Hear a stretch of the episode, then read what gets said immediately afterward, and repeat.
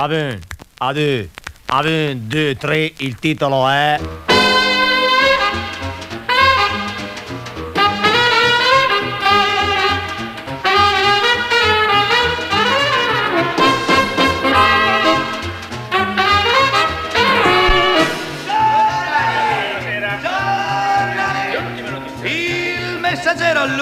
la stampa, il Corriere della Sera, la notte, la Gazzetta del Popolo, il XX secolo e poi il resto del Carlino.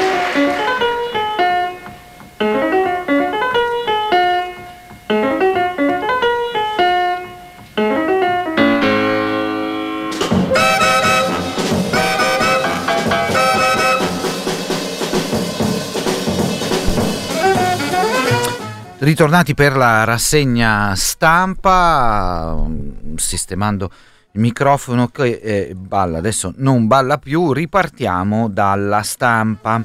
Ehm, a parte il, eh, c'è chi specula sulla eh, benzina, l'ha detto il eh, ministro Picchetto Frattin, benzina e gasolio a 2 euro, speculazione, pronti a intervenire se i rialzi proseguono, pronti eh? Sono pronti, eh? Sono sempre pronti. Se il calo dei prezzi andrà avanti, a fine gennaio avremo effetti positivi sulle tariffe.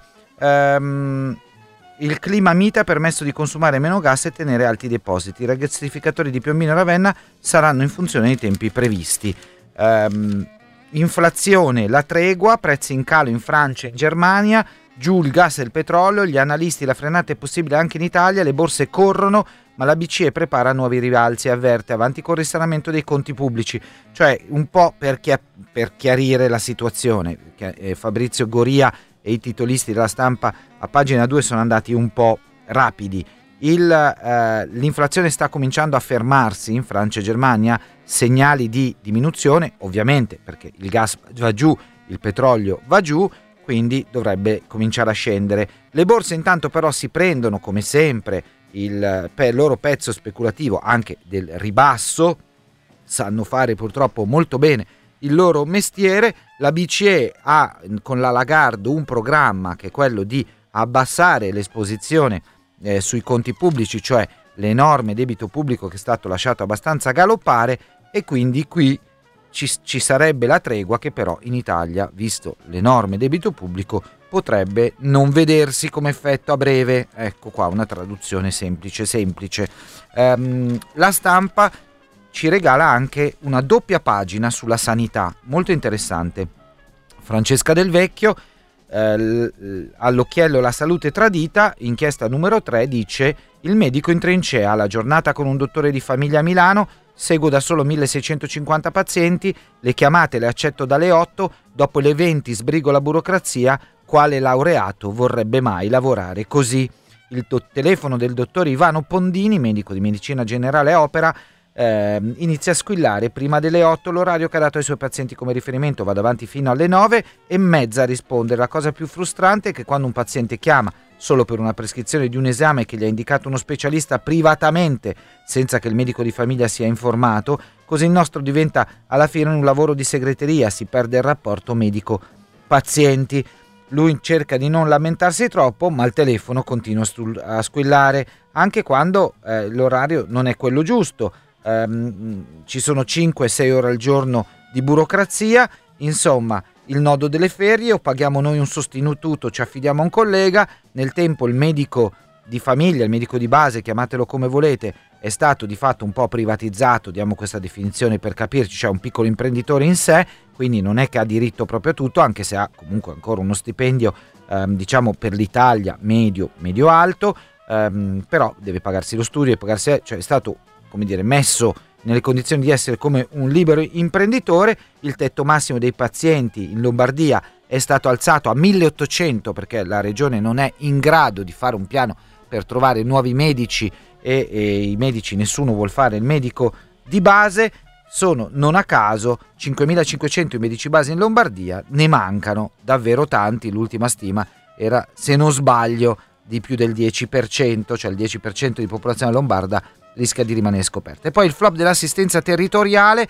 così si è rotto il patto con i pazienti, in Italia 80.000 camici bianchi, la metà medici di base, poi ex guardie mediche, pediatri, specialisti della SL, ma l'orario è inferiore agli ospedalieri, la rete non fa da filtro ai pronti soccorsi e il fascicolo elettronico non decolla. Paolo Russo fa un po' le pulci a tutto quello che, eh, come dire, non funziona dall'altra parte, cioè cosa del, della medicina e della salute e della cura, poi i medici di base, il sistema del territorio è diventato un imbuto. Interessanti le due pagine della stampa.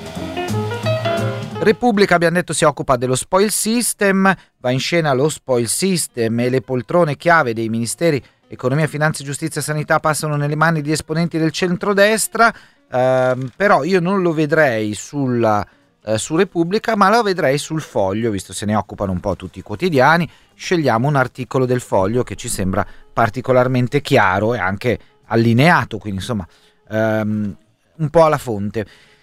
Um, il potere è solo del PD? Punto di domanda. Personalmente non trovo nulla di strano che un governo politico dopo 11 anni si assuma delle responsabilità cambiando, se lo ritiene, i vertici delle società e degli apparati di governo, chiamatelo spoil system. Giorgia Meloni così ha condiviso questa riflessione con i ministri eh, a Palazzo Chigi in effetti è partita l'operazione Scopa, armati di ramazza, la Premier e i suoi fedelissimi hanno iniziato le grandi pulizie, saltano come tappi di lambrusco tutte le nomine in scadenza o non. La Premier dice che da parte del PD e non solo le nomine sono da sempre, pur non governando legittimati dal voto del paese, un modo per occupare gli spazi. Adesso vuole cambiare a tutti i livelli, facendo di fatto la stessa cosa. Le prossime mille ad Ampal Servizi, per esempio, è data verso la rimozione Cristina Tajani, scelta dal ministro del lavoro Andrea Orlando. A, Milano la conosciamo come assessora della giunta Pisapia e anche della prima giunta Sala, poco prima della fine del governo Draghi, ma questo non è che un debutto, appunto se n'è can debut. Ehm, spoil system entro il 24 gennaio il governo deve esprimersi sui vertici delle tre agenzie fiscali più importanti, dogane, demanio, entrate, e li cambierà tutti e tre. Eh, più che scopa qui l'immagine è quella del macete di Guido Crosetto, questa frase attribuita a Giorgetti. Fra un paio di mesi inizia la vera partita, poi con le società partecipate destinate a un grande giro di valzer, Eni, Enel, Leonardo, Poste, Cassa Depositi Prestiti, Terna, Enav, CDA e collegi di revisori sindaci. Insomma, ce n'è di poltrone per il governo eh, di eh, Giorgia Meloni che non fa davvero mistero eh, di puntarci e di farlo. Mario Monti, attacchi sbagliati. Mario Monti bacchetta lo stile, il modo, soprattutto nei confronti dell'Europa, eh, dei ministri. Crosetto in primis aveva detto appunto che la ministra, eh, la, eh, la, scusate, la banca centrale, la governatrice Lagardère eh, sbaglia. Eh, bah, legittima critica, i toni erano un po' maleducati, ma chi se ne frega, era una critica. Interviene Monti lo bacchetta. Al governo ci sono persone abituate a un'opposizione populista, a, evita- a evocare forze esterne occulte. Se l'obiettivo è evitare i rialzi dei tassi, sarà controproducente. Questo parlare così. La BCE non può essere condizionabile ehm, e così via. Ehm, c'è l'Europa brutta e cattiva, in che cosa l'Europa brutta e cattiva? Andiamo a prendere l'ultimo, eh, vedrete che l'Europa è sempre una buona scusa, o sono gli speculatori o sono l'Europa, insomma è sempre colpa di qualcun altro. E qui adesso vedremo il tema che oggi probabilmente farà il pieno di agenzie di stampa, di, di Salvini, insomma di tutti quelli che devono dirla loro, orecchie da migranti, il Migrant Compact, quello che voleva il ministro Piantedosi e il governo italiano, eh, cioè un nuovo atto della Commissione europea e della, ehm, del, del, Consiglio d'Europa che mette insieme tutti i paesi sulla redistribuzione dei migranti, non sarà approvato prima del 2024. La presidenza svedese della UE resta sorda sul tema ed esclude accordi sulla redistribuzione. Intanto tornano in mare le navi dell'ONG con le nuove regole. La Geo Barents approda a Taranto, sto leggendo l'avvenire, la prima pagina. Nessun accordo sui migranti, il superamento del regolamento di Dublino sull'asilo prima del 2024, l'ambasciatore svedese riserva una doccia fredda all'Italia e a quanti nel governo speravano in un'intesa nei prossimi mesi, nel semestre di presidenza di Stoccolma. Certamente faremo avanzare il lavoro, dice l'ambasciatore svedese, ma non vedrete il completamento del patto durante la presidenza svedese. Previsione, l'accordo non arriverà prima della primavera 2024, non è una posizione contro uno Stato membro specifico, Dicono gli svedesi, il dossier della riforma strutturale dell'asilo è molto complesso. Intanto, mentre cresce sempre più la protesta sulla nuova normativa che regola i salvataggi in mare per le associazioni in contrasto col diritto internazionale, due navi delle ONG sono già ripartite alla volta del Mediterraneo centrale e, come sappiamo, basteranno pochi giorni per vedere che cosa succederà. Andiamo a vedere il messaggero. Messaggero, meno burocrazia, ecco il piano. Ambiente, eh, allora dall'abuso ufficio alle semplificazioni, voi sapete entro gennaio Nordio, il ministro della giustizia, ehm, varerà le sue prime eh, norme. Con lui c'è eh, Fitto eh, che vuole che siano rispettati gli obiettivi del PNRR e per fare questo, secondo loro, tutto in nome del PNRR, cosa si fa? Procedure rapide per ottenere i pareri sull'impatto ambientale e sui beni culturali e poi possibile un incontro Meloni-von der Leyen perché l'Italia vuole chiedere la revisione proprio del recovery plan del PNRR, cioè vorrebbero cambiarne delle voci o dei destini di, de, di denaro e soprattutto vorrebbero più tempo. Eh, la parola d'ordine che usa il governo è sburocratizzare, eh, ma in realtà ehm, di fatto un differente approccio, scrive il messaggero, che non riguarda solo la governance, ma soprattutto, come richiesto più, eh, dai sindaci di tutta la penisola punterà a tagliare le lungaggini degli iter autorizz- autorizzativi, una rimodulazione dei timbri necessari per ottenere il via libera alle opere strategiche, cioè praticamente una figata, detta così, Ehm, ad esempio c'è l'idea di rendere più semplice il ricorso ai poteri sostitutivi, cioè alla possibilità per il governo di attribuire a un altro organo pubblico o a un commissario, come abbiamo visto per tutte le, le situazioni di grandi opere pubbliche in Italia, ma soprattutto di limitare al minimo l'impatto delle sovrintendenze e accelerare il lavoro della Commissione che si occupa delle valutazioni di impatto ambientale, imponendo tempi certi, termini perentori, aggiornandone i dispositivi tecnologici e eh, operando nuove assunzioni. Insomma, vedremo se sarà uno snellimento o se sarà un puro e semplice scavalcamento. Il valzer dei presidi anche il Lazio si adegua alla norma che vuole la rotazione dei presidi ogni sei anni, lo ha confermato dal prossimo anno scolastico il provveditore regionale, il diktat della Corte dei Conti riguarda la normativa anticorruzione che interessa i 7400 presidi a livello nazionale. Uno su sei rischia di essere destinato subito a una nuova sede perché ogni sei anni devono cambiare scuola. Questo era il messaggero. Ah, mi sono dimenticato di dirvi perché era su un altro quotidiano che ovviamente il governo ha protestato col suo sottosegretario contro la Svezia e l'Europa e ha detto faremo da soli sui migranti ovviamente, ma era ovvio insomma. Eh, lo, lo, dico per dovere di cronaca, l'avevo rimosso perché altro non possono dire. Eh, sul manifesto, um, ma no dai facciamo prima il Fatto Quotidiano, perché il Fatto Quotidiano uh, sta proprio lì, su, il governo prova a fare ehm, che cosa? A fare, a completare la sua opera eh, di co- svuota codice, secondo ovviamente a pagina 4 Gianni Barbacetto, le mazzette meno gravi dei picchetti, la giostra della giustizia, pene più dure per droga e immigrazione clandestina e i colletti bianchi invece saranno sempre salvi. Um, Vediamo un po' come inizia il lungo articolo di Gianni Barbacetto. L'ultima proposta in tema di giustizia è quella di aumentare le pene per chi imbratta i muri. È la reazione degli esponenti della maggioranza all'azione degli attivisti di ultima generazione. Insomma, e così via, però è da almeno 30 anni che in Italia si continua a modificare il codice penale, più in generale le norme sulla giustizia, si aggiungono reati, si alzano le pene, poi si abbassano, poi si ricomincia da capo. Nella giostra della giustizia ci sono fasi in cui aumenta un rigore la severità, in altre la politica cerca di difendere se stessa attenuando e depenalizzando quando si tratta dei reati dei colletti bianchi contro la pubblica amministrazione, un'altalena impazzita. Il risultato è un codice che punisce a caso, con evidenti incongruenze, contraddizioni, sproporzioni, una giustizia ingiusta. Questo è eh, sicuramente un tema interessante, un tema anche molto sensibile perché eh, sappiamo che la destra su questo si gioca una bella sua partita.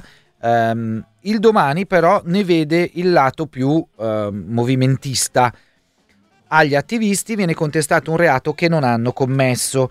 Cioè i ragazzi di ultima generazione avevano usato vernice vara- va- lavabile sul Senato perché sapevano che così avrebbero affrontato solo l'accusa di imbrattamento, ma non solo per evitare l'accusa peggiore, l'hanno fatto perché hanno l'hanno dichiarato e non vedo perché non credergli, hanno un senso, tra virgolette, di maggiore responsabilità. Hanno detto è inutile danneggiare un monumento, è simbolica la nostra cosa. Ovviamente lo danneggiamo per una, due, tre, quattro ore finché non venga pulito, imponiamo un costo perché vogliamo segnalare questo tipo di ehm, disinteresse per la lotta al riscaldamento globale e così via.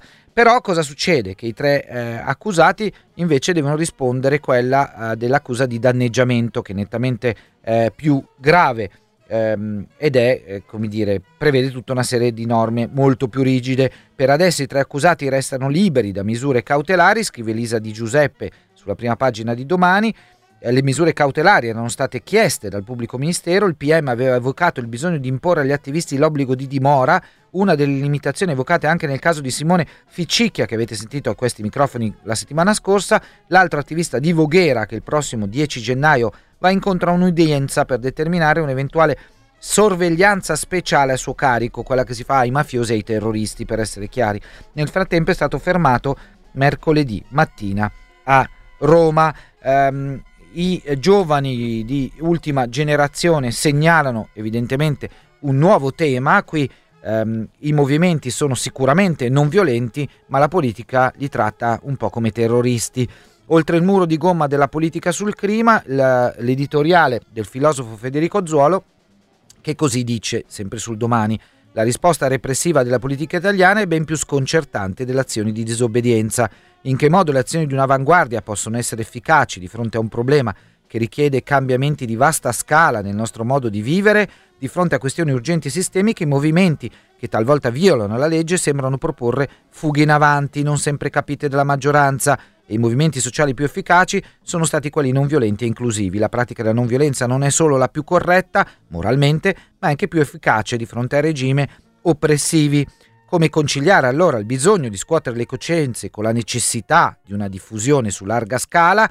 In un mondo ideale non dovrebbe essere necessario rendere gli attivisti dei martiri, ma nella speranza che il risveglio avvenga prima della catastrofe definitiva, qualcuno potrebbe giocare anche questa carta. Cioè, detto francamente, la disobbedienza civile di ultima generazione per il quotidiano Il Domani va bene, che facciano un po' loro i martiri, sperando che qualcuno, cioè noi, eh, eh, si svegli. Questo adesso è la sintesi brutale, ma così ci siamo un po' capiti perché la secessione dei ricchi su Il Manifesto è forse l'articolo più interessante del giorno, lo firma Alfo- beh, il manifesto si occupa molto delle regionali, ma non stiamo a dirvele perché il nostro giornale radio se ne è già occupato abbondantemente. L'apertura del candidato del centro-sinistra Alessio D'Amato a uh, Donatella Bianchi, quella dei 5 Stelle, e il Niet da parte dei 5 Stelle. Quindi in Lazio andranno separati.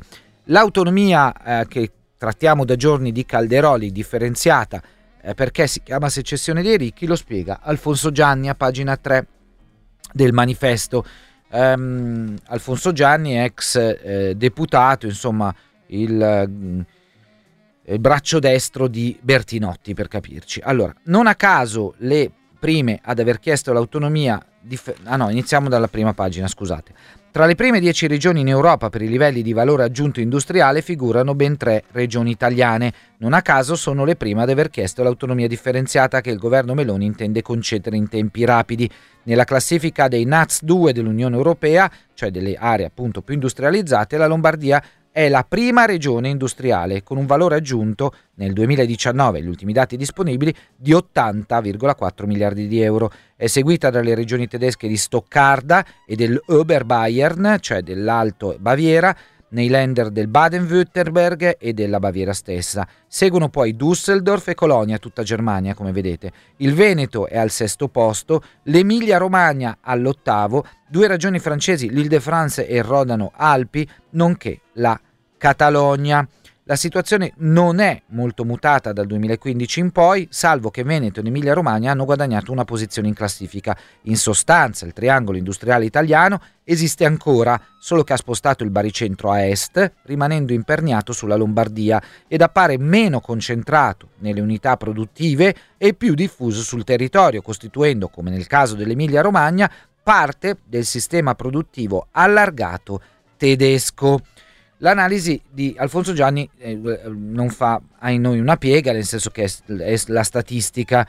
Eh, lui eh, poi riporta un dibattito molto colto sulla fine degli stati-nazioni e al loro posto la comparsa degli stati-regioni, cioè, tanto per essere chiari, a cosa servono all'economia, e fa un ragionamento economico ovviamente, all'economia globale gli stati nazionali, a poco ormai gli, st- gli servono stati-regioni, quando ci sono già l'Unione Europea conglomerati, sono loro i nuovi eh, diciamo, fattori di integrazione, di spinta e di competizione.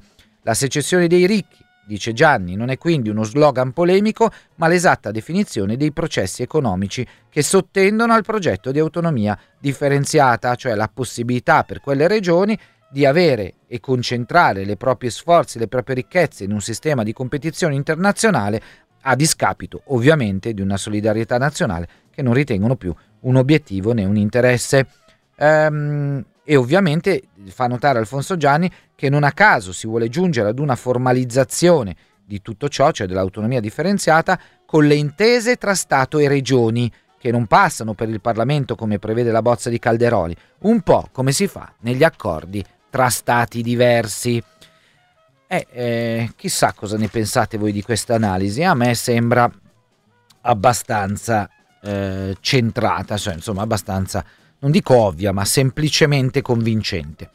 Allora, eh, dopo le autonomie e dopo le, le... Ah vabbè, sul manifesto vi, vi segnalo anche un articolo del eh, nostro Andrea Cegna, ehm, Maiorino eh, e ehm, regionali in Lombardia, il candidato di PD e 5 Stelle risponde alla polemica sollevata da Vittorio Agnoletto su Pregliasco e la sanità, ne parleremo dopo col diretto interessato, quindi mm, ve lo segnaliamo ma non ve lo leggiamo, tanto poi lo trattiamo direttamente. Um, il Covid, vediamo un po' il Corriere della Sera. Il Corriere della Sera fa Uh, a parte l'ennesimo racconto di padre Georg con lui sull'elicottero lasciando il Vaticano, ehm, che sta appunto uh, smielando in tutti i quotidiani, l'apertura del Corriere della Sera è tamponi a chi vola dalla Cina, un'apertura diversa da tutti gli altri. Test in partenza dalla Cina, l'UE trova una mini intesa, trova raccomandazioni e non un obbligo, cioè detto un po' francamente la notizia non c'è perché una raccomandazione è una raccomandazione eh, l'Austria e i tedeschi non l'hanno voluta. Dopo due anni viene chiuso il 1500, eh, la cui data di numero telefonico, il centralino, diciamo così, anti-Covid, la cui data di nascita è il 27 gennaio del 2020, data di cessazione 31 dicembre 2022. Il 1500 non è più attivo. Il Ministero dice lo rattiviamo, però insomma sono quei piccoli segnali. Negli USA però sale Kraken e al 40% dei contagi, la crescita più rapida dalla comparsa di Omicron, eh, di cui però è una sottovariante. Quindi si rischiano di nuovo le reinfezioni. Un po' uff, che noia.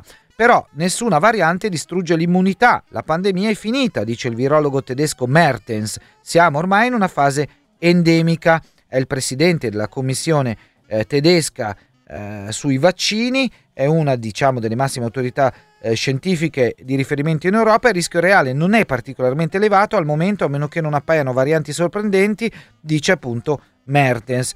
Um, è vero però che le mutazioni avvengono soltanto durante la replicazione del virus e sono un normale processo biologico.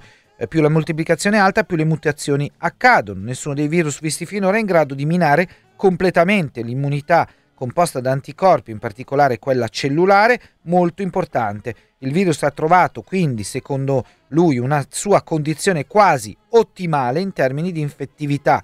In termini molto semplici, potrebbe il virus ritenersi soddisfatto del suo stato attuale, che gli permette di infettare facilmente e di convivere con l'uomo. Un po' come l'influenza, adesso lo dico io. Oltretutto le possibilità che ha di cambiare ulteriormente non sono illimitate. Questo è il Virorgo Mertens. Sugli esteri io volevo segnalarvi però Teheran e l'Austria, vediamo se ce la facciamo. Teheran che cosa? È libera Ali Dusti, l'attrice esce dal carcere senza indossare il vero, si era schierata contro la pena di morte, Khamenei correggere chi porta male l'hijab. L'aspettavano davanti al carcere di Evin una quindicina tra attori, registi, cameraman con un bouquet di fiori bianchi e gialli, molti sorrisi, quando è apparsa sul piazzale del penitenziario con i capelli scoperti e il velo usato come sciarpe intorno al collo, Taraneh Ali Dusti è stata accolta da grandi abbracci. Un'attrice iraniana, noi l'abbiamo vista, se l'avete visto, nel film Il cliente, notevolissimo. Um, aveva scritto su Instagram dopo l'impiccagione del primo manifestante arrestato, il 23enne Mohsen Shekari, assistere a questo spargimento di sangue senza agire è una vergogna per l'umanità. Uh, sì, è coraggiosa, è, è sempre difficile la libertà in eh, quelle condizioni. E poi il graffio di Charlie Hebdo ai Mullah, Teheran contro la Francia per le vignette su Khamenei, otto anni dopo l'attentato islamista contro la sua redazione, il settimanale satirico francese Charlie Hebdo continua la sua battaglia contro l'estremismo religioso in favore della libertà d'espressione, ancora una volta si ritrova in mezzo alla polemica, la copertina, a parte le vignette con un, un, una Vabbè, le vignette bisogna vederle, non si può raccontare, vi dico solo la copertina. Mullah, tornate da dove venite, è il titolo della copertina di Charlie Hebdo e c'è una donna eh, che sta partorendo ehm, e quindi tornate da dove venite, cioè tornate nella eh, eh, vagina di vostra mamma. Nell'anniversario della strage islamista il giornale pubblico un, uno speciale. E poi vi segnalo ancora Austria Poca neve, incidenti sulle piste, 13 sciatori già morti, numeri mai così alti negli ultimi anni, sui decessi indaga la polizia alpina, temperature primaverili, discese poco sicure tra le possibili cause, ovviamente la ricerca poi anche della neve fuori pista e tutto il resto, è l'estate fredda dei morti, Così viene da ribattezzare con un lugubre parallelo mutuato da Pascoli la stagione sciistica in corso in Austria, temperature primaverili più adatte alle passeggiate, eh, ghiacciai dove ormai la neve è all'80%, scusate, piste dove ormai la neve è all'80% artificiale sparata dai cannoni la sera, per il pomeriggio del giorno seguente però già scivola verso il centro delle piste, quella che poca eh, resta ai bordi gela preparando insidie mortali, cifra di incidenti letali da mm, più alta degli ultimi dieci anni.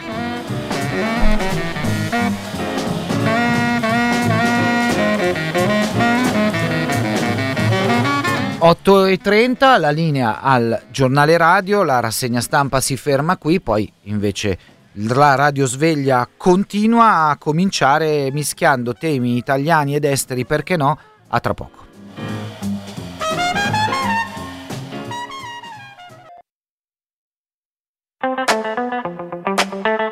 Radio Sveglia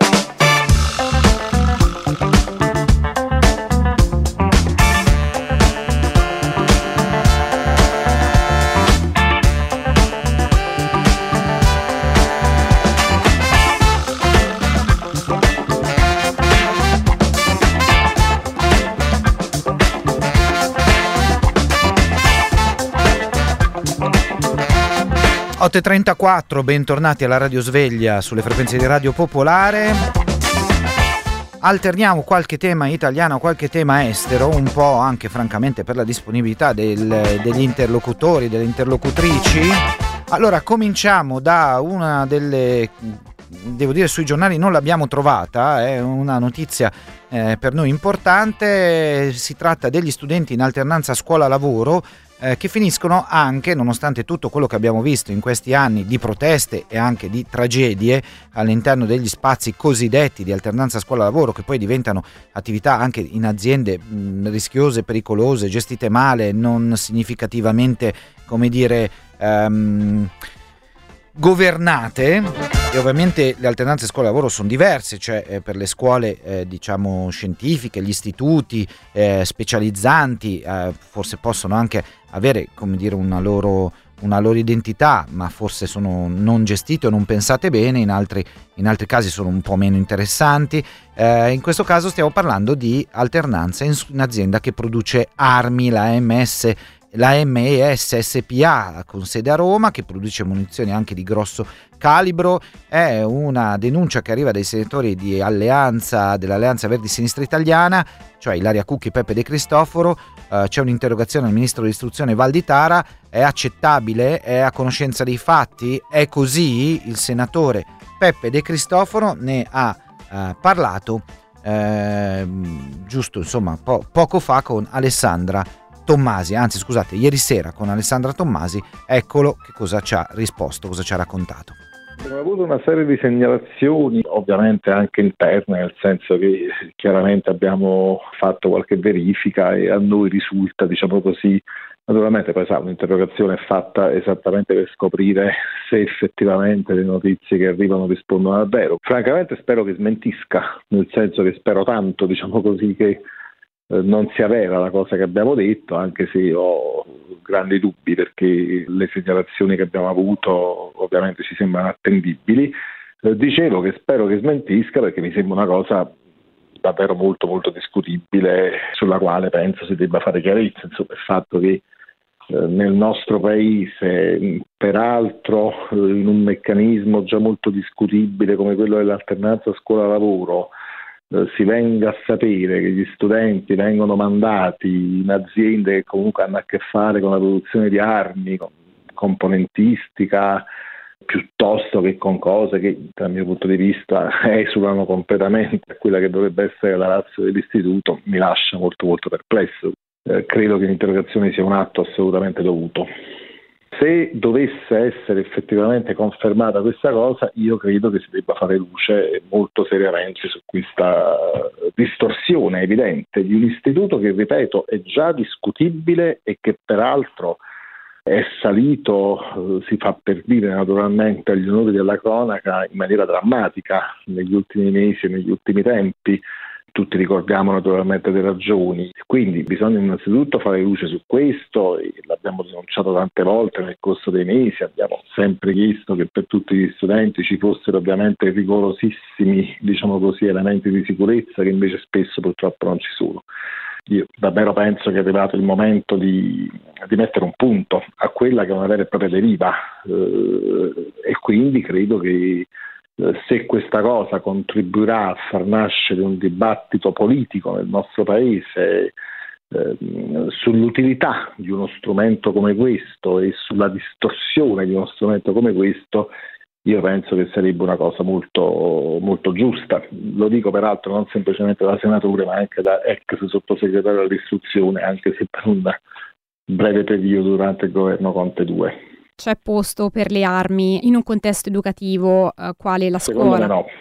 Secondo me no.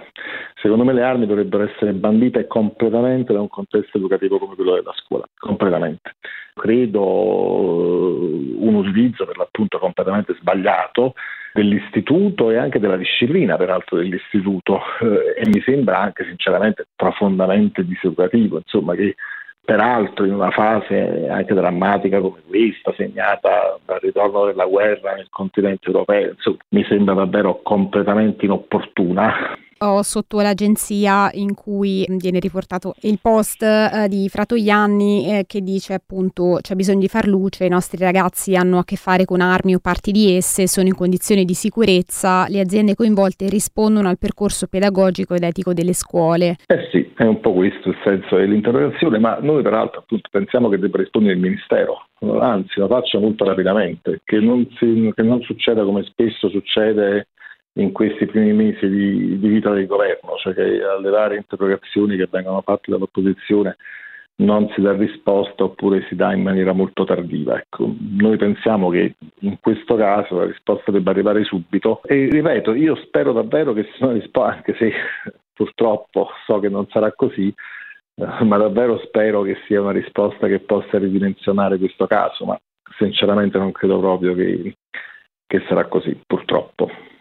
Le faccio un'ultima domanda relativa chiaramente alle morti che ci sono state e all'alternanza scuola-lavoro più in generale. Oggi è, è resa obbligatoria, eh, le chiedo appunto qual è la vostra posizione un po', che mi stava già dicendo. Guardi, ma... io personalmente ho un grande elemento di perplessità, nel senso capisco naturalmente la razza dell'istituto, capisco che ci debba essere un qualche, diciamo così, elemento di collegamento tra il mondo dell'istruzione e il mondo del lavoro, però ho l'impressione che in questi anni sia stata proprio coltivata un'ideologia eh, che ha reso peraltro le scuole molto diverse da quello che sono state in passato e quest'idea, quella dell'alternanza scuola-lavoro, è figlia di una eh, appunto ideologia vera e propria, quella dell'aziendalizzazione dell'istruzione eh, che ha cambiato sempre di più la scuola italiana, l'ha cambiata in peggio, l'ha fatta diventare sempre meno simile per l'appunto a quello che dovrebbe essere, cioè un luogo dove eh, si educa innanzitutto alla cittadinanza, alla costruzione di una personalità eh, e invece l'ha fatta somigliare sempre di più a un modello pensato in funzione esclusivamente dell'azienda e del mercato. Io credo che questa sia una deriva molto preoccupante alla quale penso sia giusto opporsi eh, e quindi penso che su questa questione generale dell'alternanza scuola-lavoro bisognerebbe aprire un dibattito serio perché almeno dal mio punto di vista eh, molti degli elementi che sorreggono l'istituto sono perlomeno discutibili. Peppe De Cristofaro Eh, deputato di sinistra italiana, Verdi e sinistra italiana, intervistato da Alessandra Tommasi. Chissà se risponderà il ministro Valditara o qualcuno o il governo, vediamo. Intanto io mi collego per portar, provare a portarvi invece, almeno come ragionamento, come temi, come riflessione, in Iran. Volevo proporvi oggi e magari poi anche riprenderla sul sito come stiamo facendo in questi giorni, eh, prima, secondo, diciamo, prima settimana dell'anno di dibattiti, di radiosveglia, di riflessione e approfondimenti, abbiamo scelto alcuni temi eh, da, mm, da squadernare un po', insomma cosa, cosa è successo, cosa sta succedendo, dove stiamo andando. Ovviamente l'Iran abbiamo scelto uno Uh, fosse uno dei temi, tra poco ne parleremo diffusamente, ma prima un chiedovenia, ogni tanto li faccio, a me piacciono i chiedovenia, uh, ieri mi sono dimenticato di un anniversario, quello della morte di Pino Daniele, mi hanno scritto in diversi ascoltatori e ascoltatrici. E allora va bene, recuperiamo. Anche il giorno dopo a testa in giù.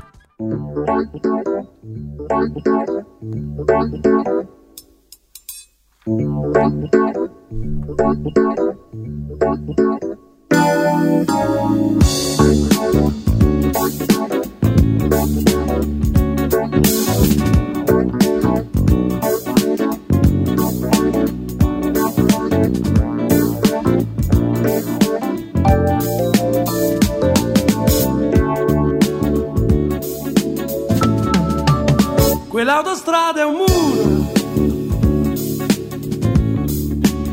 pieno di felicità, no, no.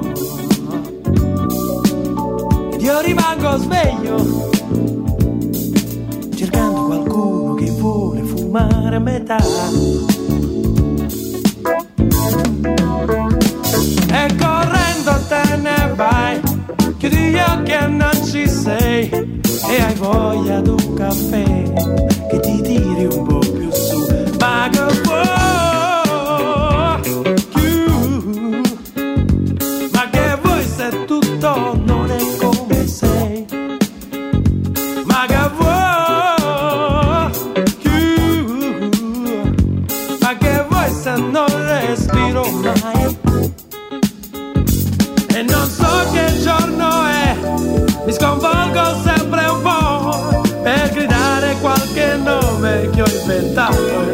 non lo so, ma che vuoi?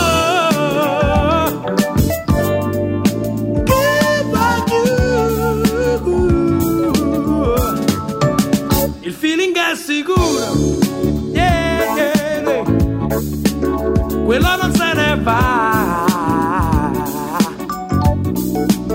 Lo butti fuori ogni momento. E tutta la tua vita sai di essere un nero a metà.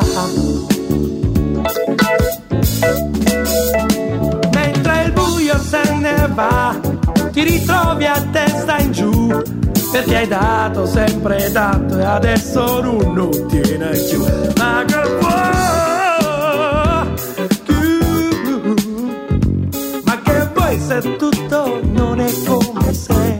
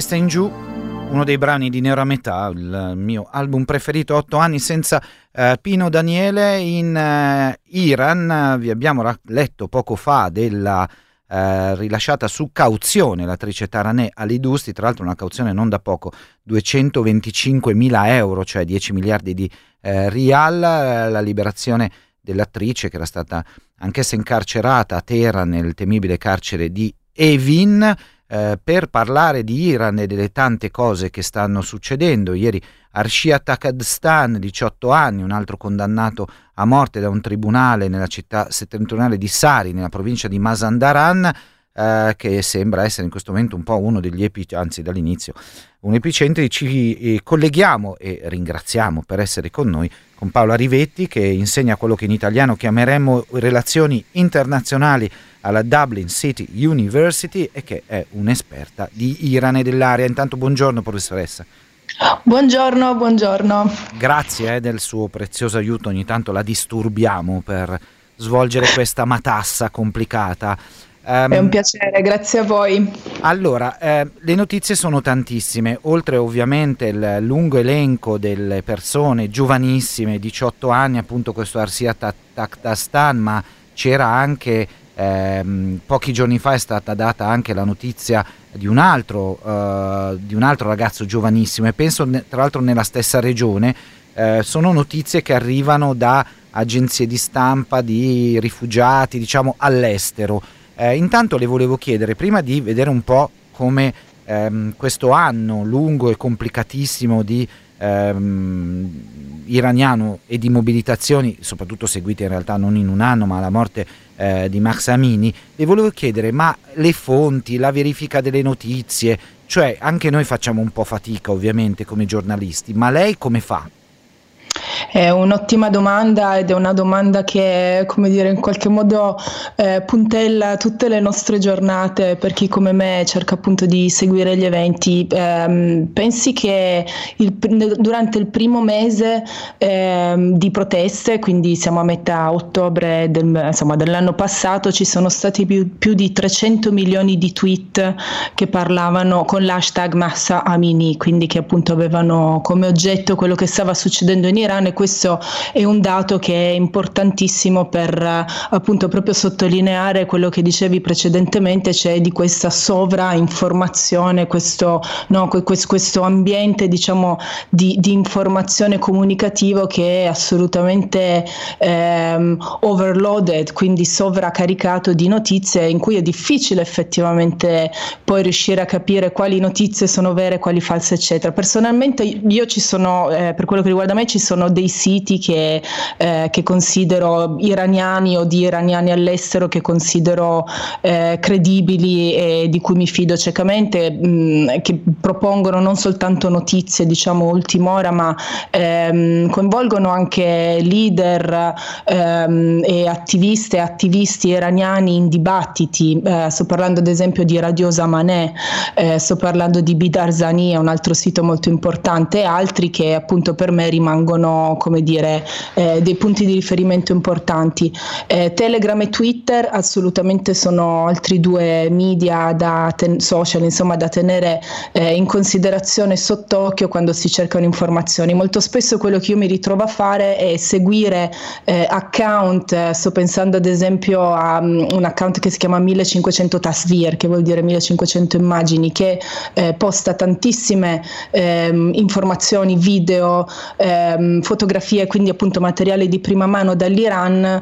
Ehm, anche questo è un, è un account assolutamente che, che, si può, che appunto, a cui si può mh, dare fiducia eh, e che appunto io mh, seguo proprio per capire un po' anche le dimensioni, anche un po' quello che sta succedendo in Iran. Poi appunto per quello che riguarda l'analisi, i dibattiti, per capire anche come le persone stanno capendo e discutendo le notizie, poi invece mi rifaccio diciamo ad altre, ad altre fonti, però è sicuramente un problema. Allora, professoressa, le, le, volevo chiedere, dopo tre mesi, insomma, sono tre mesi, sono tanti, perché la repressione eh, pesta durissimo, cioè oltre agli arresti, lo vedete, insomma, la, l'attrice molto famosa, di fatto ha fatto un tweet è andata in piazza una volta, cioè nel senso buono, eh, ha fatto il suo, quello che, quello che si è sentita di fare senza nessun, nessun, giudizio da parte nostra, però è stata messa in galera per questo, altri vengono condannati a morte, altri scappano, fra poco racconteremo la storia di un profugo arrivato due giorni fa dall'Iran che dice di essere proprio scappato dalla repressione, no? anche rocambolescamente. A che punto è? Cosa vede lei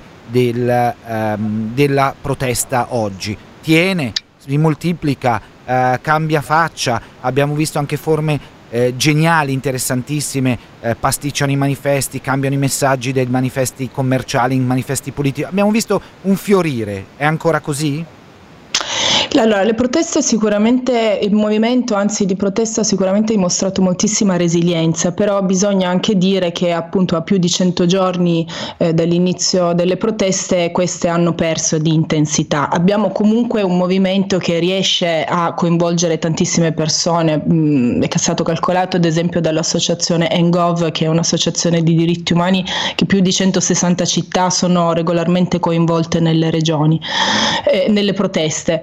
Eh, una dinamica che secondo me è importante sottolineare è eh, dire, la geografia politica mh, hm, di questo movimento, per cui vediamo che le proteste si producono con più regolarità e più intensità nelle zone periferiche, quindi nelle aree dell'Iran eh, con, eh, abitate da minoranze etniche, linguistiche o, o, o entrambe. In particolar modo quello che viene chiamato l'Azerbaijan occidentale, dove appunto il Mazandaran si trova, ma anche il Sistan Baluchistan e il Kurdistan Kurdistan, quindi stiamo parlando del sud e dell'ovest dell'Iran. La città di Zahedan, che è la capitale del Sistan Baluchistan, in particolar modo proprio nell'ultima settimana visto, è stata teatro nuovamente di proteste e marce che regolarmente vengono represse in maniera molto violenta. Ehm, ricordiamoci di nuovo di un dato molto importante, cioè che è quello del numero delle vittime ehm, durante il cosiddetto venerdì di sangue, che fu questo venerdì eh, 30 settembre settembre 2022 in cui più di 90 persone sono state uccise proprio nella sola città di Zahedan, contando che il numero delle vittime ad oggi supera le 500 e che 90 di queste 500 sono appunto provengono da quella specifica area eh, geografica, ecco questo è un dato importante. Io credo per farci capire quanto le aree eh, che tra l'altro hanno politicamente una storia di resistenza molto lunga perché sia prima della rivoluzione sia dopo la rivoluzione rivoluzione hanno una storia estremamente forte no? di resistenza allo Stato centrale e alla Repubblica Islamica. Quindi appunto quanto queste aree, sia per storia e tradizione politica eh, e anche insomma perché mh, c'è di fatto una discriminazione, un razzismo istituzionale e strutturale molto forte in Iran, quanto queste aree stanno contribuendo proprio alla, alla presente rivoluzione.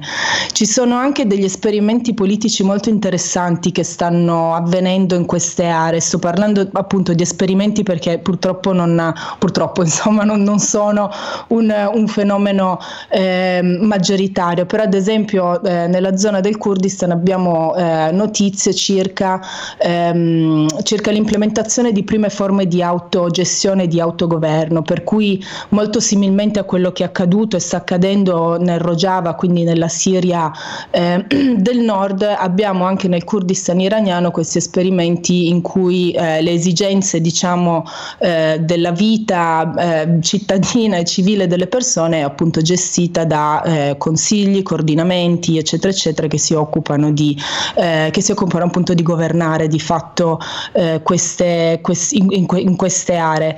Quindi abbiamo tantissima, io credo abbiamo in questo momento tantissima vivacità politica, appunto di, di, di sperimentazione eccetera eccetera in queste aree mentre quello che io vedo è che nel resto del paese si fatica un po' di più, c'è un po' di stanchezza, c'è anche una situazione molto complicata da capire eh, e da in un certo senso navigare perché la situazione che attualmente abbiamo è quella appunto di un movimento che mostra resilienza con tutte appunto le sue caratteristiche specifiche eccetera, però continua a, monta- a mostrare ehm, resilienza da un lato, dall'altro lato abbiamo un regime che continua no, con la repressione a reprimere, abbiamo più di 20.000 arresti, insomma le cifre sono veramente impressionanti eh, e che non accenna a smettere. Ma, la situazione ma... è complicata proprio perché non sembra, non sembra risolversi in nessuna direzione. Ma ci sono relazioni tra diciamo questi pezzo di grande sollevazione popolare periferico, cioè significa nelle regioni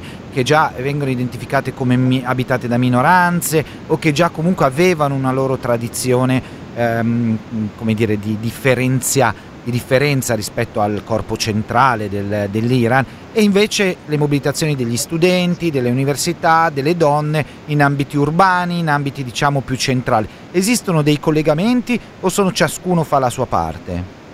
Questo, il problema della convergenza è assolutamente un problema. Esistono in realtà delle, delle, relazioni, ad esempio la più grande organizzazione degli studenti universitari in Iran, eh, che ha una storia molto complicata, insomma, che però sopravvive ancora in, in, alcune forme ed è l'organizzazione che oggi, una delle organizzazioni che oggi vediamo appunto organizzare gli studenti, ma anche aver assunto in contesti urbani e nella capitale in particolare una posizione di leadership ha ehm, eh, già moltissimi anni fa aveva già stabilito al suo interno delle commissioni che lavoravano, ehm, che lavoravano su specifici temi. Uno di questi temi era ad esempio appunto erano le minoranze etniche, per cui c'erano gli studenti curdi piuttosto che gli studenti azeri, piuttosto che gli studenti baluch che appunto si trovavano eh, nel contesto di queste commissioni e elaboravano tutta una serie di iniziative piuttosto che di analisi eccetera eccetera. Quindi abbiamo come dire ehm,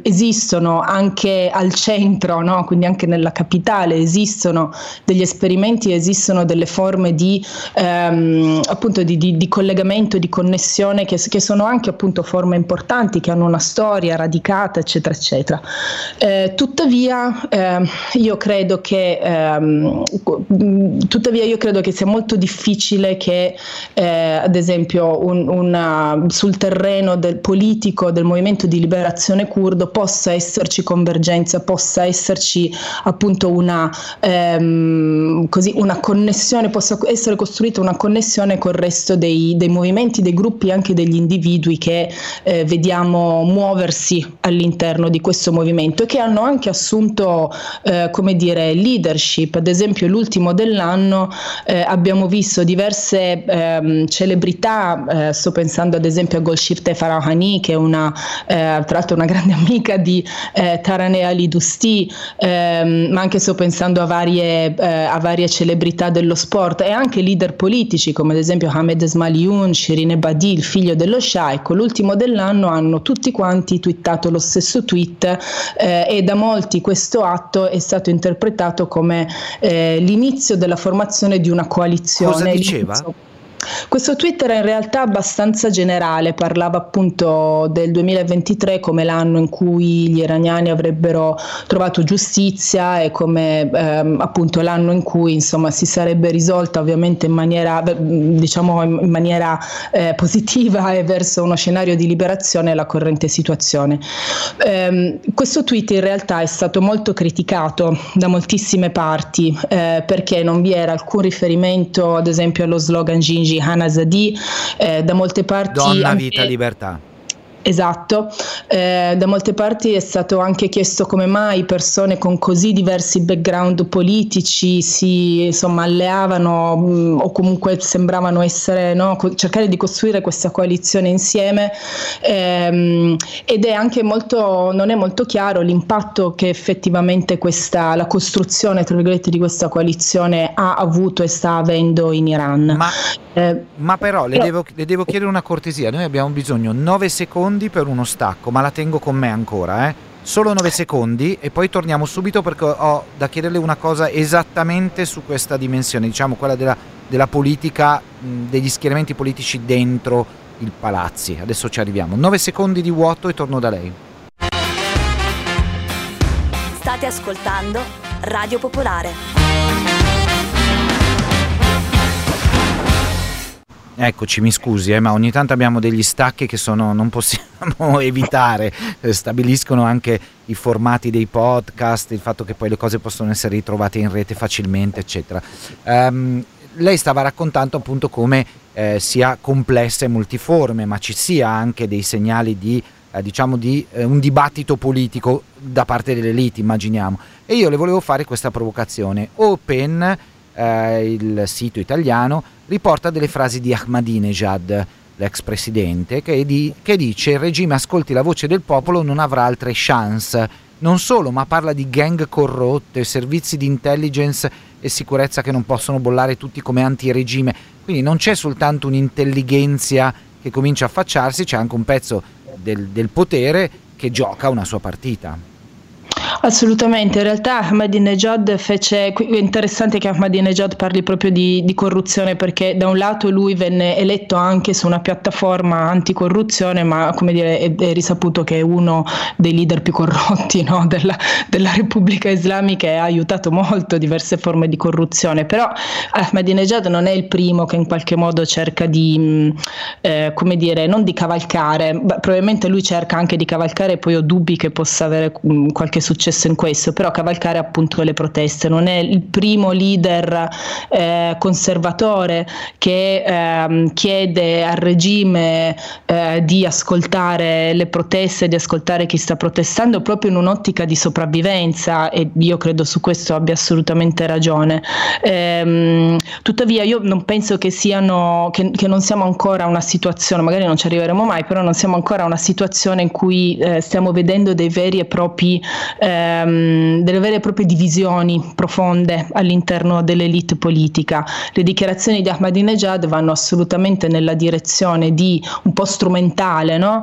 eh, di proporsi come eh, possibile diciamo, interlocutore per questo movimento e per il regime, vanno anche un po' nella direzione però secondo me di ehm, lanciare una, un avvertimento al regime, cioè se non li ascoltiamo non finirà bene per noi e su questo come dicevo prima penso abbia ragione e quindi anche Ahmadinejad fa ancora parte della partita politica, invece esiste un isolamento eh, totale di, diciamo, della, delle questioni interne al paese, all'Iran o esiste una possibilità, una permeabilità sia dal punto di vista della necessità di aiuto ai movimenti, in poche parole noi cosa possiamo fare e dall'altra parte qual è invece cosa si muove sullo scenario internazionale più politico?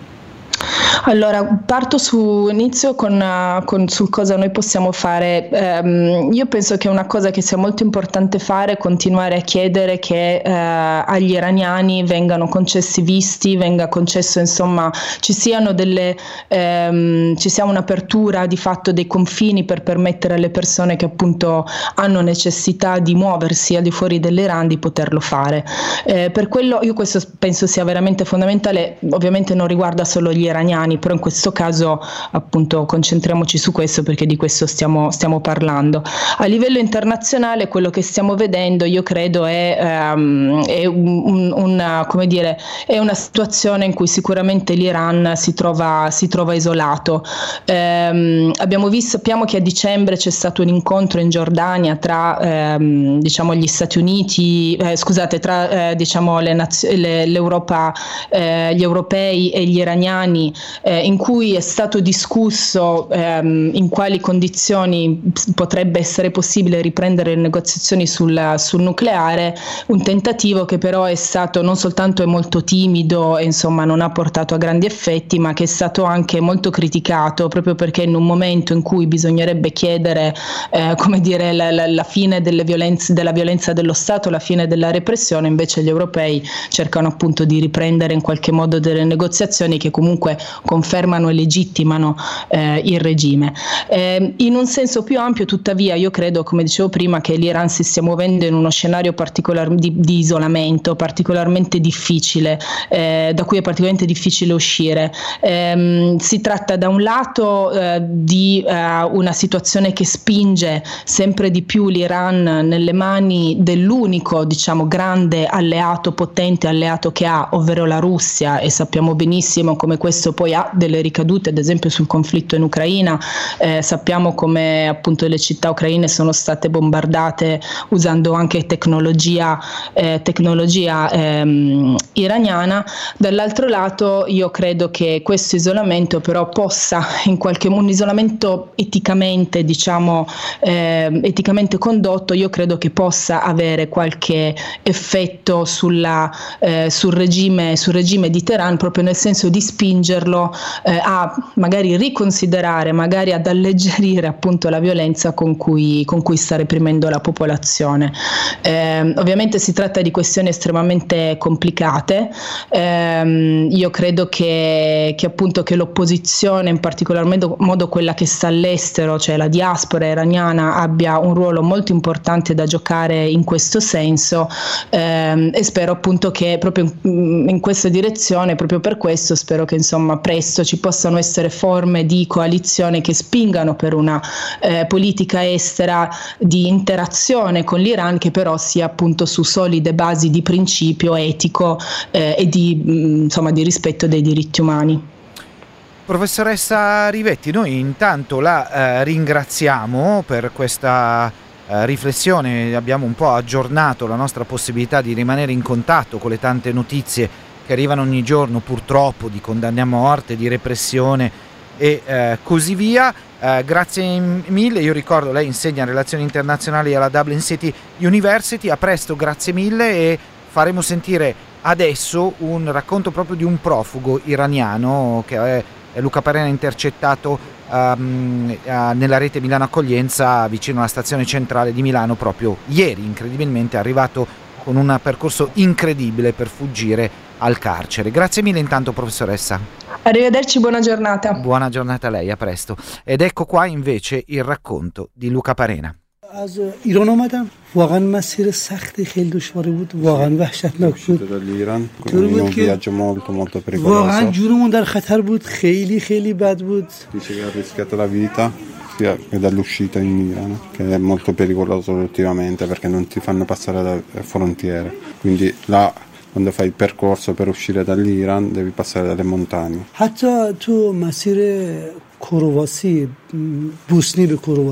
Il viaggio che ha fatto da Bosnia verso Croazia era molto molto pericoloso per, perché c'era tanta acqua, là hanno rischiato tanto della vita è stato molto molto faticoso. Quanto tempo ci è voluto per arrivare fino a Milano dall'Iran? روی هم رفته قاعدتا یک یک ماه چل روزی زمان میبره 40 giorni.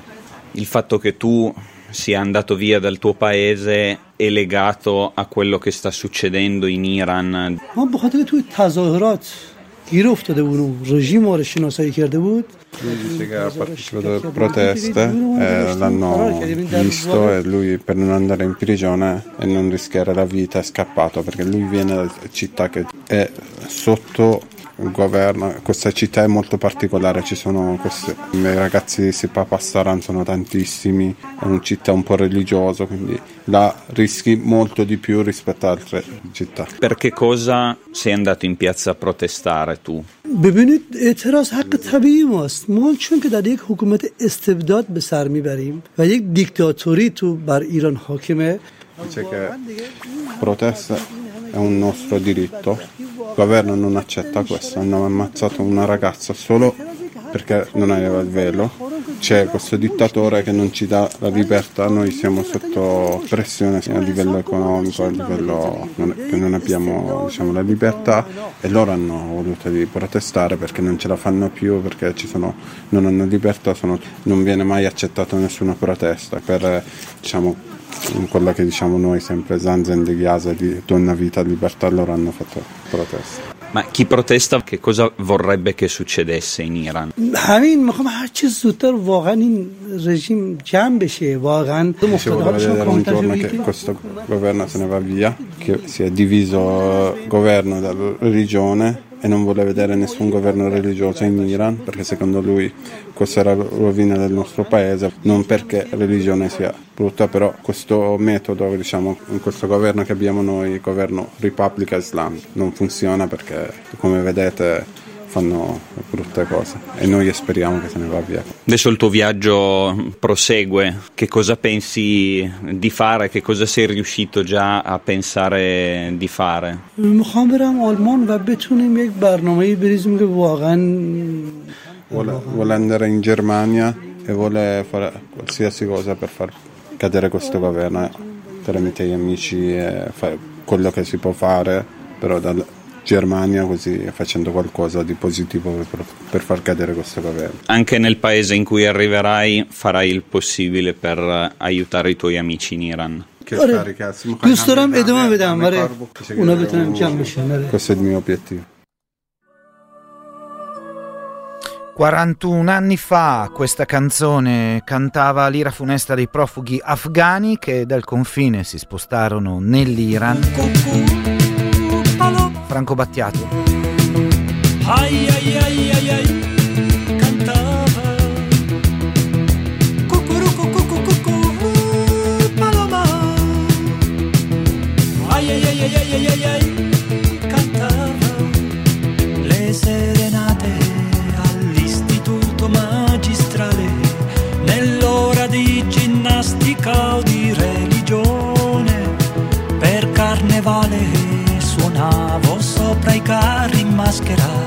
Avevo già la luna e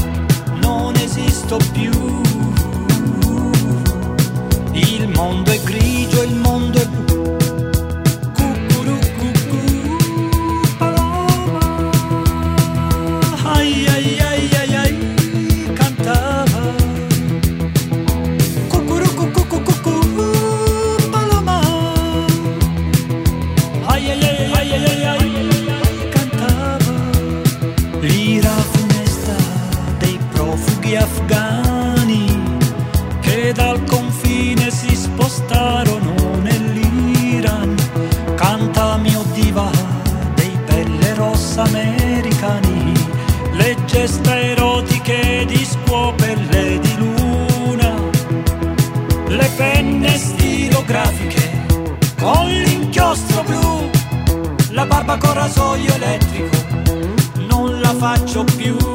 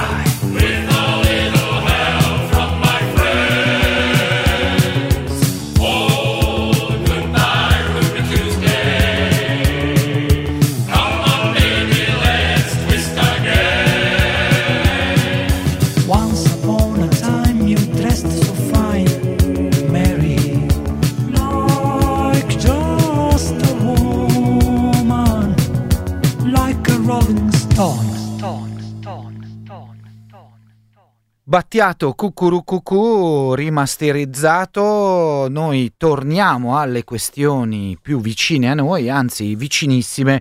Ehm, intanto un buongiorno a Vittorio Agnoletto, nostro eh, autore, collaboratore, storico eh, con 37.2. Intanto Vittorio, buongiorno, quando ricominciamo? Buongiorno a tutti e a tutti e ricominciamo venerdì prossimo, non domani perché festa, ma il 13. Perfetto, non l'Epifania il 6, ma il 13 con 37.2. Mi raccomando, ricordatelo, c'è ancora tanto sempre e comunque eh, da fare con le vostre segnalazioni e eh, con la cura con cui poi la redazione Cora Aranci, Vittoria Nieletto Elena Mordiglia prendono in carico le questioni. Um, Vittorio, tu sei stato chiamato in causa nei giorni scorsi, qua abbiamo ospitato il candidato Pier Francesco Maiorino del centro-sinistra e mh, mm, diversi ascoltatori e ascoltatrici hanno chiesto, um, cioè hanno parlato anche di te, del fatto che saresti un contributo, non saresti un contributo, noi sappiamo già eh, perché abbiamo ospitato il tuo confronto eh, con eh, Fabrizio Pregliasco del come dire, della delusione per, per te, per la rete, eh, attorno a Medicina Democratica, attorno a noi, noi curiamo, eh, però abbiamo anche sentito il candidato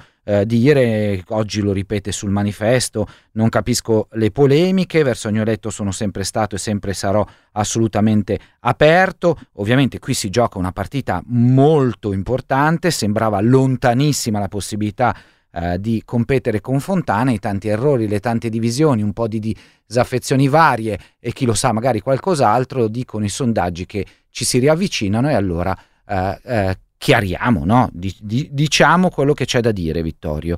Uh, che, cosa, uh, che, cosa, vuoi uh, ribadire dal punto di vista del, del, della coalizione, del programma, degli aspetti sanitari e poi eh, se rispondi a, a Pier Francesco Maiorino. Ma cominciamo da questo. Non c'è, non esiste e non è mai esistita una questione Vittorio Agnoletto. E che questa volta ci fosse e ci sia la possibilità di cacciare Fontana, Moratti e Gallera è una cosa che il sottoscritto insieme a Medicina Democratica ripete da un anno. Tanto è vero che abbiamo lavorato anche da soli, quando i partiti fra di loro non si parlavano, perché tutte le forze di opposizione a Fontana, Gallera e Moratti si mettessero insieme attorno ad un punto specifico, la difesa della sanità pubblica, la ricostruzione del servizio sanitario regionale e la critica durissima alla gestione della pandemia. Su questa base abbiamo avviato la costruzione di una lista civica chiamata Curiamo la Lombardia, composta da medici, operatori sanitari, avvocati, attivisti, professori, insegnanti che si erano opposti alla politica di Fontana e Gallera. Attenzione, abbiamo coinvolto persone lontane dalla politica, molte delle quali non volevano più votare e si erano astenute nell'ultimo giro elettorale, e persone molto lontane dall'idea di votare qualcuno come presidente del PD. Bene, ci hanno dato fiducia con l'idea che per tutta la coalizione la sanità pubblica sarebbe stata al centro dello scontro politico. Quando poi è uscita la scelta di Pregliasco, e questo ha prodotto delusione, sfiducia, la sensazione di essere stati presi in giro e la decisione di moltissimi di questi candidati è stata quella di ritirare la loro disponibilità, dicendo no, a queste condizioni non ci sto, e questo è avvenuto soprattutto da quella ventina di medici, che erano 20 circa su 80 candidati, che avevano dato l'adesione alla costruzione della lista, che hanno detto no, noi conosciamo Progliasco, nel senso che conosciamo il gruppo San Donato, che cosa sta facendo, che politiche ha fatto, come ha portato avanti il privato, noi a queste condizioni non ci stiamo.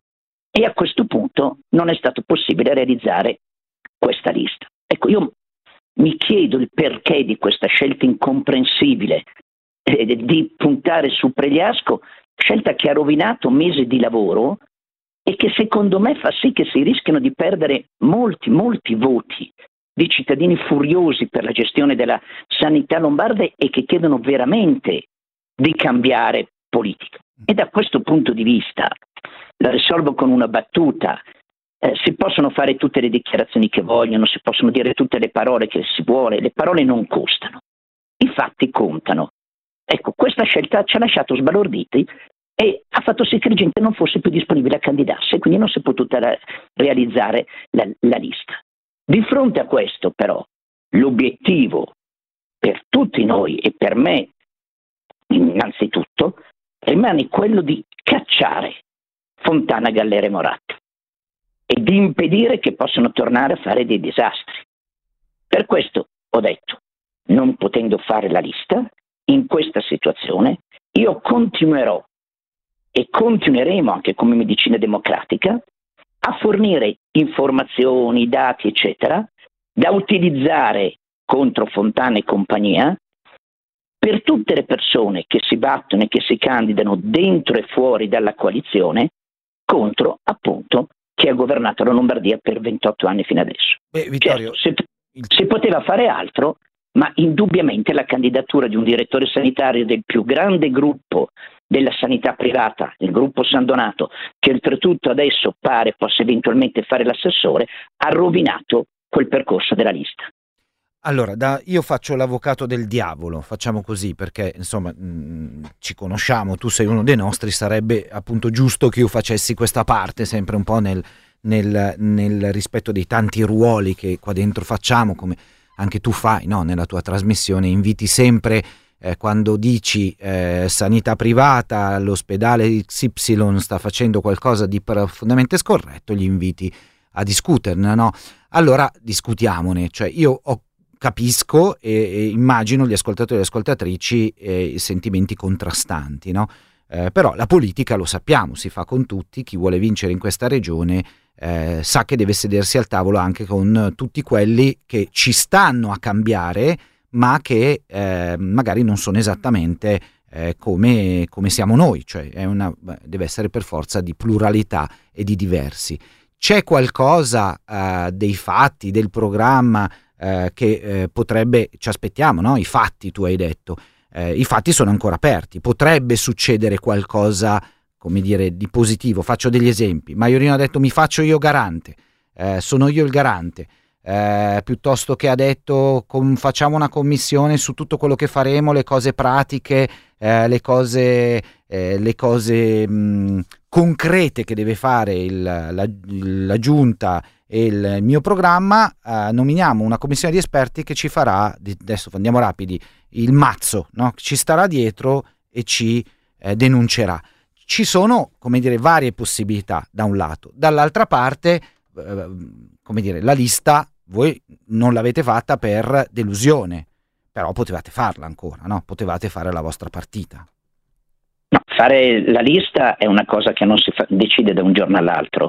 Se la stragrande maggioranza dei candidati che avevano accettato dopo varie discussioni di dire ok, questa volta mi gioco, ci metto la faccia, attorno a un punto specifico, che è la difesa della sanità pubblica, ti dicono no, qui ci sentiamo presi in giro, anche perché quella lista aveva al centro quel punto lì unico e era stata concordata con il, il, candidato presidente. Se il candidato presidente fa una scelta che va in un'altra direzione e le persone dicono a questo punto io non ci sto, la lista non si fa con la bacchetta magica. Si è persa un'occasione, ripeto, poi eh, ognuno valuti di chi sono eh, le responsabilità. Io devo ancora capire il perché di questa candidatura di Pregliasco, perché è una star televisiva? Ma ce ne sono tante, si può andare a vedere ognuna che cosa pensa perché ha agito bene nel gruppo San Donato, ma dove, come, quando? Noi purtroppo in tempi precedenti, anche recenti, non facciamo altro al 37.2 che ricevere segnalazioni su liste d'attesa lunghissime, su appuntamenti cancellati. Quindi eh, quello è qualcosa di cui altri devono rispondere. Ma veniamo a, alla domanda sulle proposte. Ci sono alcune cose importanti da fare. Primo, io vorrei che tutti coloro che sono impegnati contro Moratti, Moratti Fontana e Galera dichiarassero che appena vinte le elezioni si abroga immediatamente l'articolo 2 della legge 22, la legge regionale, che stabilisce l'equivalenza tra strutture pubbliche e private dentro servizio sanitario regionale. Questo è qualcosa che va in contrasto con la legge 833 di riforma della sanità, quella che, del 78, che delinea il quadro generale della sanità. Secondo, tutti dicono che bisogna abbattere le liste d'attesa. Benissimo, però bisogna dire come allora avanzo qualche proposta. che ci sia un portale unico del centro unico di prenotazione che mette insieme la possibilità di prenotare sia il pubblico che il privato convenzionato e che se in un posto non, non c'è disponibilità entro tempi stabiliti dal medico, l'operatore sia obbligato a fissarti l'appuntamento in un'altra struttura entro quei termini, direttamente l'operatore, senza farti fare il giro delle sette chiese. Altro aspetto, rendere pubbliche le liste d'attesa per ricoveri e prestazioni e attenzione, garantendo contrattualmente gli stessi tempi di erogazione della visita per il servizio sanitario come per quelli che pagano e che hanno l'assicurazione. Si fanno queste cose? Sono punti precisi che vanno a toccare interessi precisi. Faccio un altro esempio di cui si è discusso molto in questo periodo. Adesso stanno partendo le case di comunità. Bene, si stabilisca in modo preciso che le case di comunità non saranno mai affidate nella gestione a strutture private. Sono il primo gradino di entrata nel servizio sanitario regionale e devono essere gestite dal pubblico. Oppure facciamo un altro esempio. Puntiamo sulla prevenzione. Bene, quanti ambienti di sicurezza, quanti servizi di sicurezza sul lavoro, di medicina del lavoro verranno riaperti, visto che quest'anno nel 2022 è aumentato enormemente in Lombardia il numero di incidenti, infortuni mortali sul lavoro? Poi verranno rilanciati gli ospedali pubblici? No, aspetta, Guardate, nel, senso eh, che no, no, mi no, fermo. l'ele- no, l'elenco è enorme perché se vuoi ne aggiungo anch'io, cioè pronto soccorsi i privati nei pronto soccorsi, le corsie di ospedali pubblici appena rimessi Eh, scusa, nuovi scusa, quando dati. tu parli di privati nei pronto soccorsi, la questione è molto semplice. Le grandi strutture private da venerdì pomeriggio verso le 3 fino a lunedì mattina non hanno il pronto soccorso e tutta quell'utenza si riversa sulle strutture pubbliche, vedi cosa accade a Niguarda, che non riescano a sostenere quell'impatto. Si obbligano le strutture private che si accreditano ad aprire pronto No, no, soccorsi? però aspetta, questo è quello che tanto tu fai a 37.2, sono i tuoi temi. Hai fatto tre proposte, 2, 3, 4, 5, adesso ne, ne- ne prendiamo. Cominciamo a ragionare su di queste, perché poi è di quello che si fa poi la politica reale, non tanto, come dire, ehm, appunto le dichiarazioni si fanno poi sui fatti programmatici che poi bisogna mettere in atto. Eh, lavoriamo su questi e vediamo eh, che, che cosa, eh, che, cosa, che cosa riusciamo a portare a casa. Il giornale radio incalza, Vittorio, intanto grazie. Ti ascoltiamo a 37.2, ovviamente questo è un dibattito aperto che continuerà per tutta la campagna elettorale, immaginiamo. Ehm, grazie Io direi solo questo, mettiamocela tutta, ognuno col suo ruolo diverso che ha per cacciare Fontana, Moratti e Gallera, perché averli altri cinque anni vuol dire avere la distruzione del servizio sanitario regionale. Vittorio, grazie mille, ti ascoltiamo sicuramente venerdì prossimo quando riprende 37.2, magari anche prima. Intanto un buon anno e un abbraccio. Buon anno a tutti e a tutti. A presto. La- era Vittorio Agnoletto, la linea al giornale radio alle 9.30 e poi torniamo eh, per l'ultima, eh, gli ultimi racconti da questa radiosveglia. I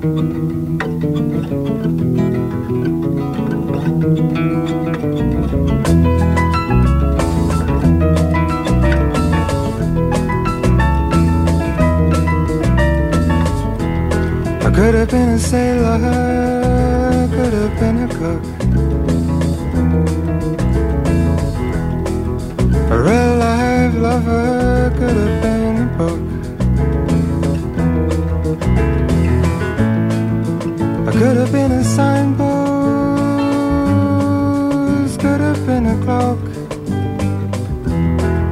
As simple as a kettle, steady as a rock. I could be here and now. I would be, I should be, but how? I could have been,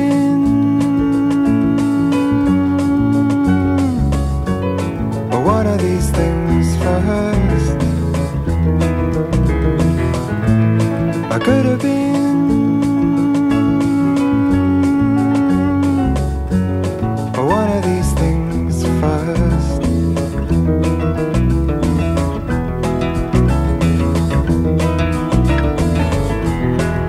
I could have been your pillar I could have been your dog. I could have stayed beside you, could have stayed for more. I could have been your statue, could have been your friend. A whole long lifetime could have been the end. I could be oh so true. I would be, I should be through and through.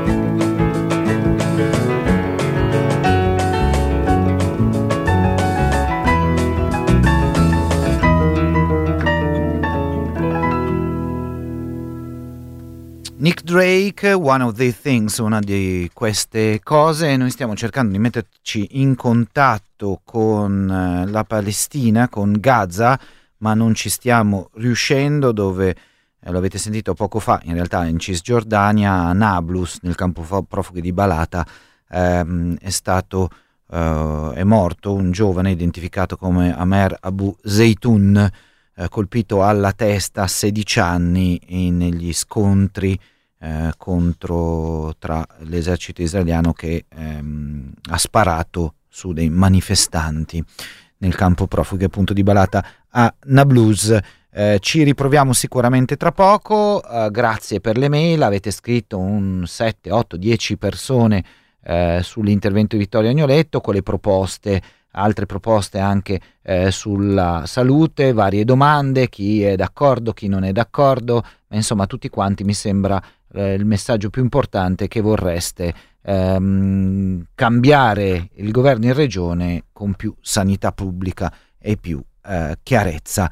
Eh, io vi farei ascoltare a questo punto il reportage che avevo rinviato perché sto andando lungo eh, dappertutto oggi, il reportage di Luca Parena che oltre ad essere andato, aver trovato, l'avete ascoltato prima, un profugo iraniano arrivato proprio nelle ultime 24 ore eh, che è scappato dalla, come dire, lui ritiene dalla dal possibile arresto, insomma, dopo essere stato identificato eh, dalla polizia in una manifestazione del, di quelle di protesta in Iran, lo avete sentito poco fa, eh, dove l'ha incontrato Luca Parena, l'ha incontrato vicino alla stazione eh, centrale di Milano grazie a Rete Milano che si occupa dell'accoglienza proprio dei transitanti, dei camminanti, cioè di tutti coloro che arrivano spesso a piedi da soli dalle rotte balcaniche e che cercano poi di raggiungere altri paesi dove hanno contatti, parenti e che di solito non si fermano in Italia e che quando arrivano a Milano stremati spesso dormono per terra da qualche parte e non c'è nessun tipo di accoglienza, di assistenza a cui riescono a rivolgersi. C'è Rete Milano e questo è il reportage di Luca Parena. Alla stazione centrale di Milano, in mezzo alla folla, è facile passare inosservati. Più difficile essere ignorati alla sera tardi, quando le presenze si diradano. Eppure è quello che succede molto spesso ai migranti di passaggio verso altre destinazioni. Uomini, giovani, qualche volta anche famiglie. Sono partiti dall'Afghanistan, dall'Iran, dalla Siria, hanno percorso migliaia di chilometri attraverso i Balcani, diretti magari verso l'Europa centrale. Passano da Milano per una notte e con enorme difficoltà trovano un posto dignitoso dove riposare poche ore. Non mangiano magari da un paio di giorni, addosso hanno vestiti, sempre gli stessi da settimane, con cui hanno superato prove che solo la disperazione può spingerti ad affrontare. Storie come queste, dove in gioco c'è la vita delle persone, ci sfiorano tutti i giorni in pochi scelgono di ascoltarle per cercare di aiutare questi migranti a proseguire il loro percorso. Ali è uno di quelli che ci prova ad aiutare. Da qualche mese collabora con l'associazione Rete Milano, spesso va in stazione centrale e qui incrocia storie come quella di un gruppo di migranti che ha incontrato la sera prima. E lui praticamente ha fatto questo viaggio da, da Gosi in Croazia, loro per non beccare la polizia e stare tranquilli hanno fatto questa strada diciamo, per mezzo dei boschi, però non sapevano che ci fosse così tanta acqua. Praticamente arriva a questa altezza, praticamente più di un metro e mezzo. Si lui... sono trovati ad attraversare un fiume sì, praticamente. Sì. Non sapevano nulla cosa trovano davanti. Mi hanno raccontato che due giorni prima di loro hanno sentito i ragazzi afghani che sono morti tre ragazzi afghani in questa zona. Per quanto tempo hanno proseguito il loro cammino in queste condizioni? Nell'acqua più di 16 ore.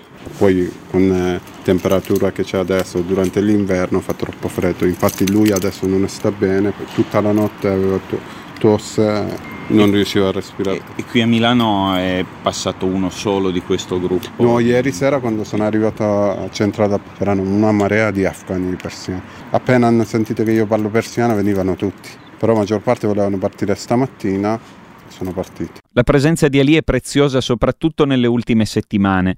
È nato e cresciuto in Iran, ma da quasi dieci anni è a Milano con la sua famiglia.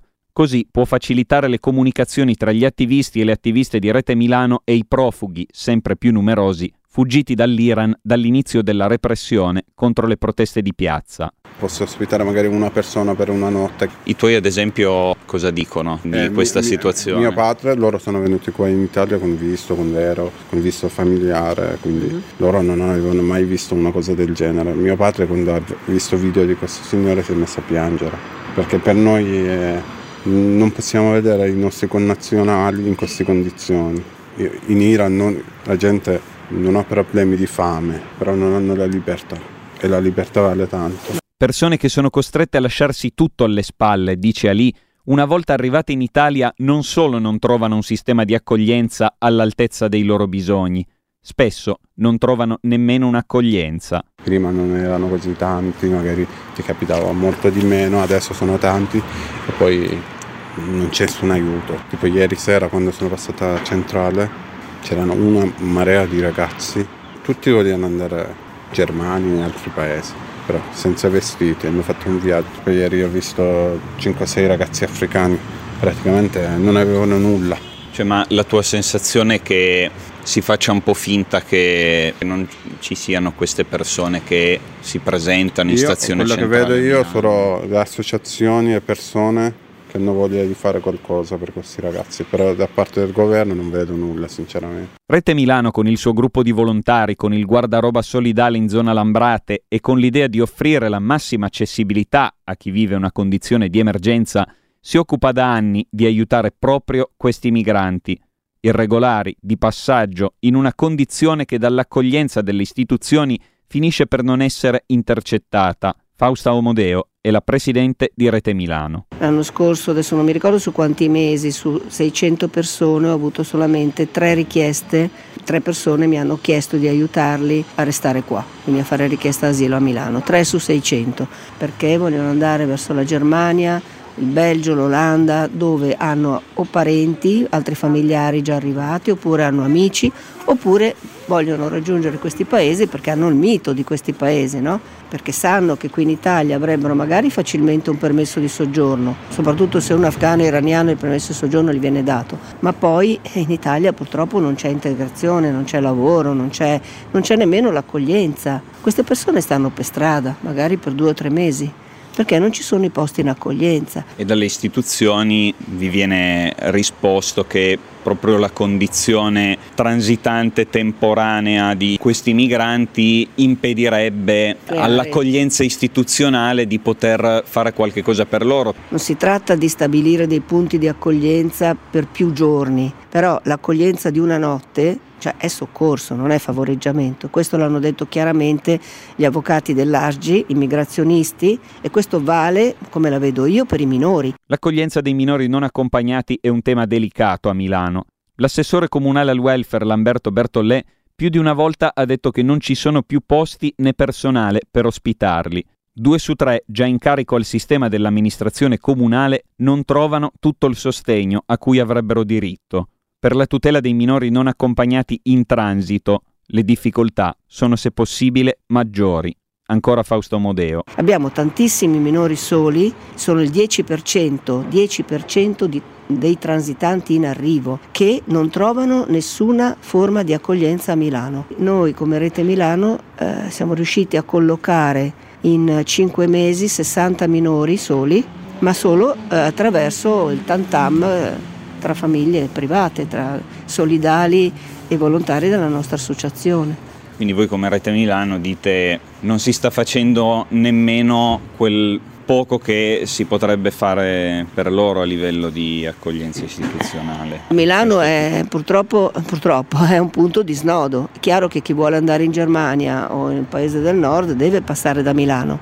Il fatto di sentirsi dire dall'amico iraniano, afghano, no guarda non fermarti a Milano perché a Milano non c'è accoglienza, non può diminuire i flussi perché Milano è una tappa obbligata. È questo che vorrei che le istituzioni capissero. Non hanno scelta, sono obbligati a passare da Milano e quindi che noi li accogliamo o non li accogliamo passeranno lo stesso. Il discorso è che se potessero passare in un modo diverso, trovare accoglienza, ci sarebbero meno problemi.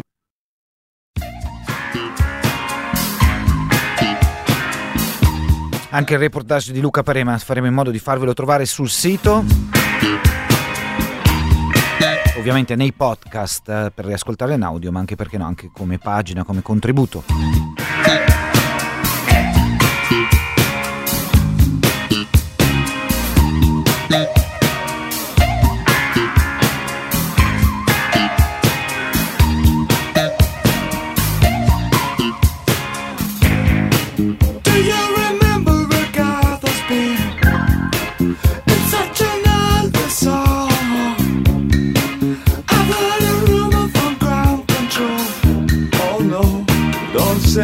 True. They got a message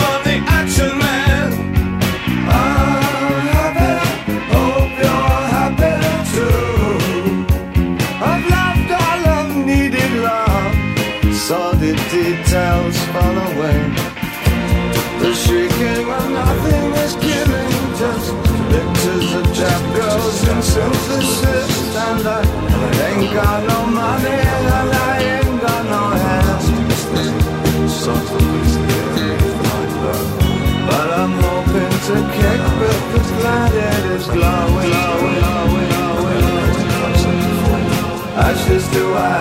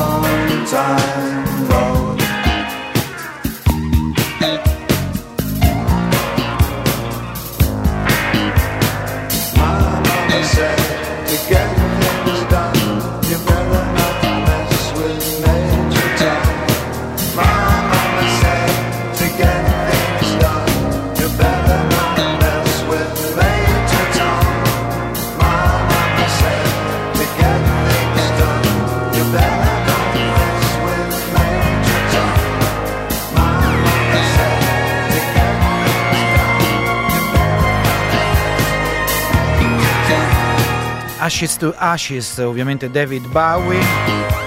Allora, tra poco Gaza non risponde, tra poco invece uno speciale vi accompagnerà, uno speciale a cura di Roberto Maggioni, dopo le note dell'autore, vi racconterà le sfide per Milano e per la Lombardia eh, di quest'anno, non soltanto ovviamente le eh, elezioni e l'approfondimento eh, del giorno, insomma ogni, settimana, ogni giorno questa settimana ne ha avuto uno, domani è eh, festivo, è il 6 di gennaio, per cui eh, non c'è un, um, una vera e propria eh, radiosveglia, ci sarà la rassegna stampa a cura di Angelo eh, Miotto, ovviamente dopo l'apertura musicale di Giulia Stripoli, e poi il tesserone a cura di Pestalozza e Diegoli, Alone Disma che eh, tornano in onda per voi dalle 10 alle 10 e 30 e poi ancora fino alle 12, insomma una mattinata con loro. Io volevo ringraziare la comunità iraniana di Milano che continua a mandarci eh, le sue segnalazioni. Eh, dopo eh, insomma, l'approfondimento che abbiamo dedicato oggi ci segnalano che Donna Vita Libertà si ritrova domenica 8 gennaio alle 15 qua a Milano, un corteo da Corso Venezia all'ingresso del planetario. Se volete portare la vostra solidarietà, la stessa cosa succederà a Roma, Torino in contemporanea, quindi domenica 8 gennaio dalle ore 15, corteo da Corso Venezia, ingresso al planetario. L'occasione è particolare perché l'8 gennaio del 2020 è successa una cosa particolarmente grave a Teheran, un volo commerciale, cioè un volo passeggeri dell'Ukraine International Airlines con a bordo 176 persone, viene abbattuto dalle unità di difesa della Guardia Rivoluzionaria iraniana eh, per sbaglio con due missili, dicono le autorità ovviamente per sbaglio, ehm, e eh, le autorità negati- iraniane prima negano per tre giorni, poi ammettono un errore, insomma è uno di quei casi che ha portato in piazza moltissime persone allora e che si collegano anche alle mobilitazioni ovviamente in corso da ottobre dopo l'omicidio di Max Amini.